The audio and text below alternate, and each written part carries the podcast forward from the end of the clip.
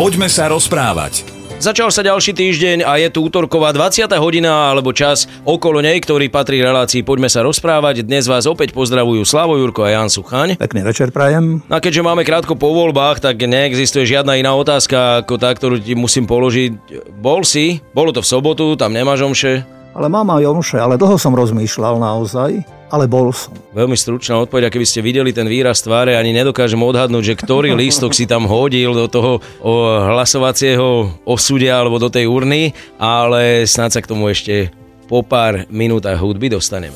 Poďme sa rozprávať. Tak skúsme opatrnú otázku, trošičku si to naznačil, to, že si bol, to bolo jasné, pretože ty nevynecháš žiadne voľby z tých našich rozhovorov, nie je ti to ľahostajné, ale prečo to bolo ťažké, alebo prečo to bolo náročnejšie? Mali ste volebnú miestnosť po schodoch, hore niekde? Ja chodím do Bratislavy voliť, ale vieš, ťažký výber bol nejak z toho všetkého, že o tom všetkom, čo sa tu už vyjavilo, objavilo, čo všetko sme počuli, čo všetko sa už nasľubovalo za dlhé roky a v podstate nič nejak veľké veci sa neudiali. Sme malá krajina a neviem, či je to preto tak, že sa tak možno až poznáme všetci už pomaly, alebo na malom území žijeme a či je to tu tlačenka už ako sardinky, alebo neviem, a plus to množstvo strán, ktoré v podstate máme pri každých voľbách a všetci kričia a hovoria, ako chcú dobre nám, ľuďom, národu a Slovensku.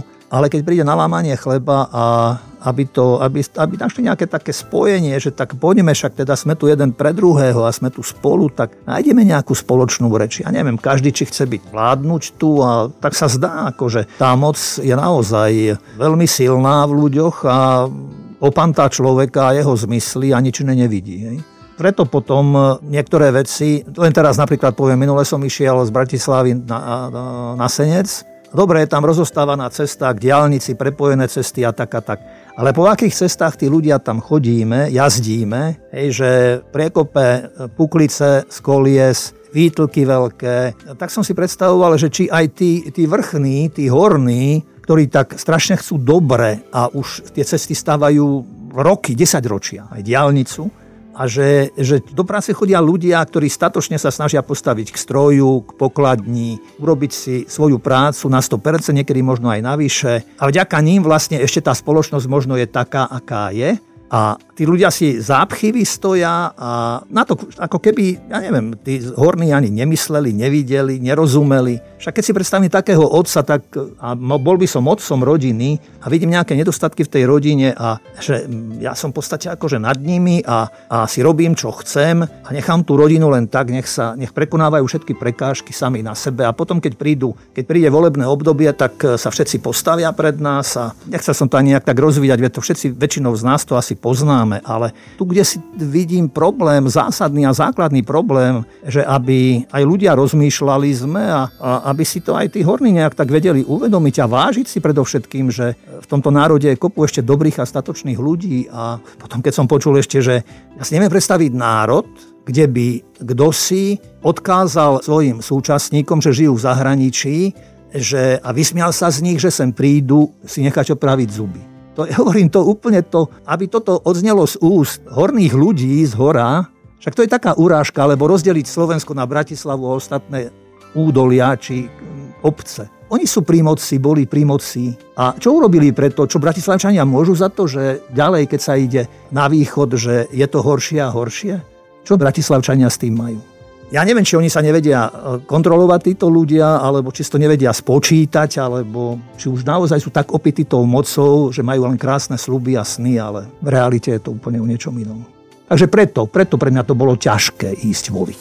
Poďme sa rozprávať. Vybrali sme si teda budúcnosť, uvidíme, či na 4 roky, alebo na kratšie obdobie, čas ukáže, samozrejme na Slovensku to nie je nič výnimočné, alebo nezvyklé, alebo že by sa to nikdy neudialo, takže môže nastať aj alternatíva skráteného obdobia, no ale tak aká bude tá budúcnosť? Myslíš, že to už bolo pred voľbami ako potápajúca sa loď u nás? No niekedy ten pocit som mal. Hovorím, že vrátim sa k tomu, že preto mi to bolo ťažko, pretože doposiaľ tiež to nebola nejaká celánka, keď som aj išiel k voľbám, ale bolo to ľahšie všetko nejak. Teraz to bolo, hovorím, akoby sme sa dostali kdesi do suterénu a obávam sa, že či aj sme sa nepotopili pomaly už ako Titanic, že na vrchu sa tancuje a že dolu, hej, sa topíme. Takže, ale treba ísť ďalej samozrejme, pretože život je cesta a mnohokrát práve aj na nej sa nám naplňa zmysel života a niekedy možno aj takéto situácie sú potrebné a dôležité, aby sme sa prebudili, aby sme sa prebrali, nejak tak začali inak možno aj rozmýšľať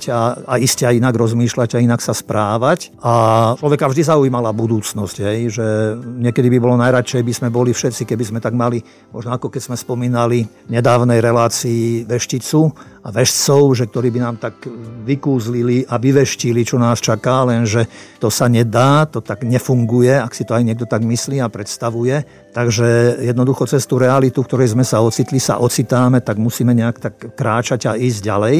A kresťanstvo do všetkých situácií ponúka vlastne nejak dôveru, že nech by akokoľvek v živote bolo ťažko a zle, tak človek by nemal strácať práve tieto hodnoty. A keď takto rozmýšľam a takto vravím, tak často mi prichádzajú rôzne obrazy z Biblie na mysel. A aj v tejto súvislosti sa nejak tak sám posmelujem, že v takýchto ťažších situáciách a potápajúcich sa situáciách aj v spoločnosti, že keď Kristus pomáhal ľuďom a prinášal im chlieb, alebo ich aspoň svojou prítomnosťou poučil, že aby sa vedeli podeliť s tým, čo majú, lebo sa spomína taká udalosť, že prišli za ním apoštoli a mu vraveli, že aby rozpustil zástup, lebo že nič nemajú čo jesť a že sú hladní a že tam zomru od hladu a to a Kristus sa obrátil na nich, čo je zaujímavé, čo im povie, vy im dajte jesť. Je, že všetci čakali len, že Kristus bude ten, ktorý to všetko zariadi. No ale ten príbeh končí tak, že naozaj tí ľudia sa nasýtili, že každý alebo kto čo mal. Oni tam mali 5 chlebov a 2 ryby, hej, a nasýtilo sa veľké množstvo ľudí.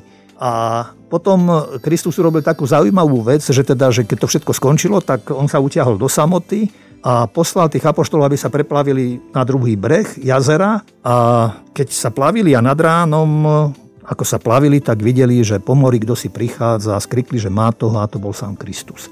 A Kristus vyzval Petra, že veď to som ja, nebojte sa, poď ku mne. No a tak Peter vykročil a pokiaľ dôveroval a veril, že je to Kristus, tak kráčal po vode. Hej. Biblia hovorí o zázraku. No kto to kedy videl, aby človek kráčal po vode, ale to, o tom toto je práve, že prečo si zapochyboval maličký, že Kristus mu hovorí na oplátku. A dôvera je veľmi dôležitá v akýchkoľvek ťažkých situáciách.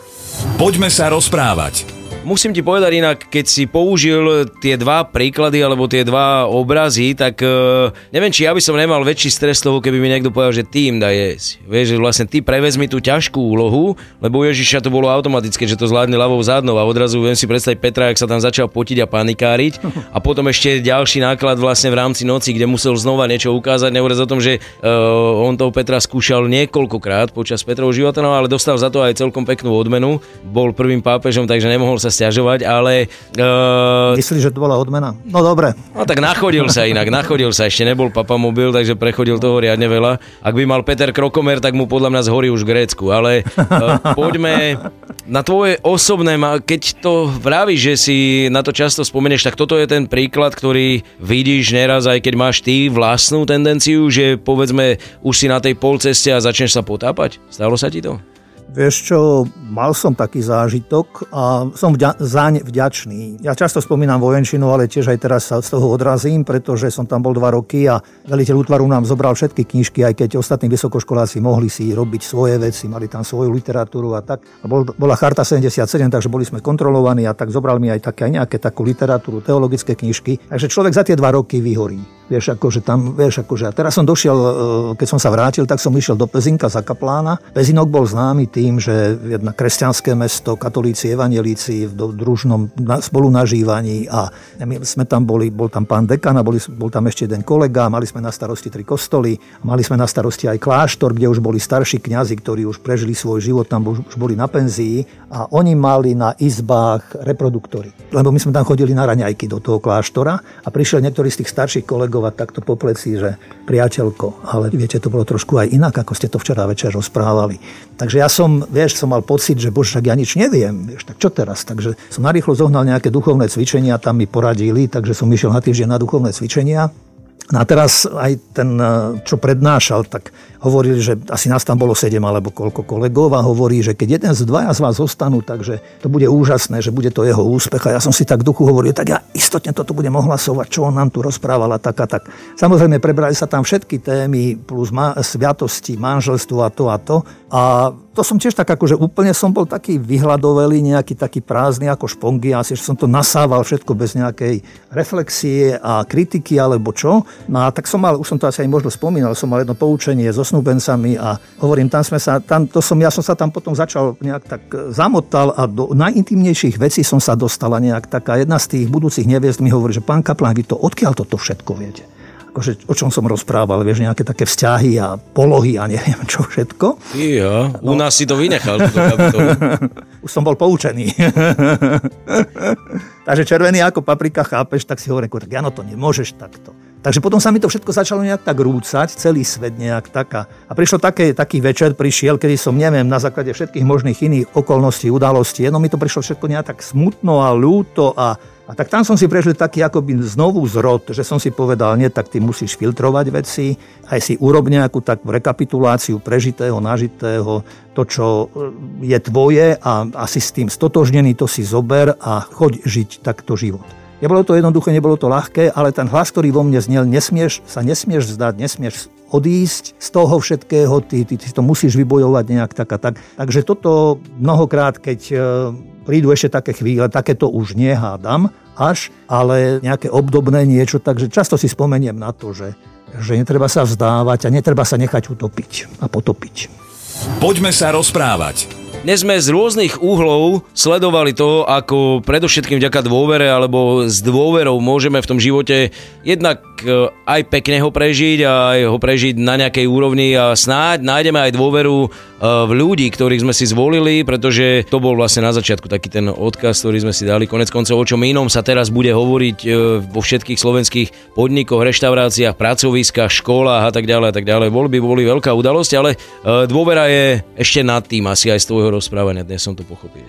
No, v prvom rade iste sú dôležité naďalej naše medziľudské vzťahy, pretože mnohé súvisí s pravdou a slobodou a aj keď som počúval tie témy a nemal som chuť ani to na to nejak tie niektoré tie relácie počúvať, ale niečo som trošku, aby som nebol pomimo obrazu, ale nechápem tých politikov, že oni sedia za stolom a oni sa idú na život a na smrť pohádať. Hej. Však mala by byť pred nimi predovšetkým nejaká téma, nejaký cieľ a pre mňa je tým cieľom pravda. A tá pravda sa vynára práve v rozhovore a mnohokrát naozaj aj v protirečení a môžu tí ľudia aj zvýšiť hlas alebo čo, ale nemali by sa rozísť tým, že sa budú urážať alebo nejak tak. Veď tu budeme musieť ďalej žiť.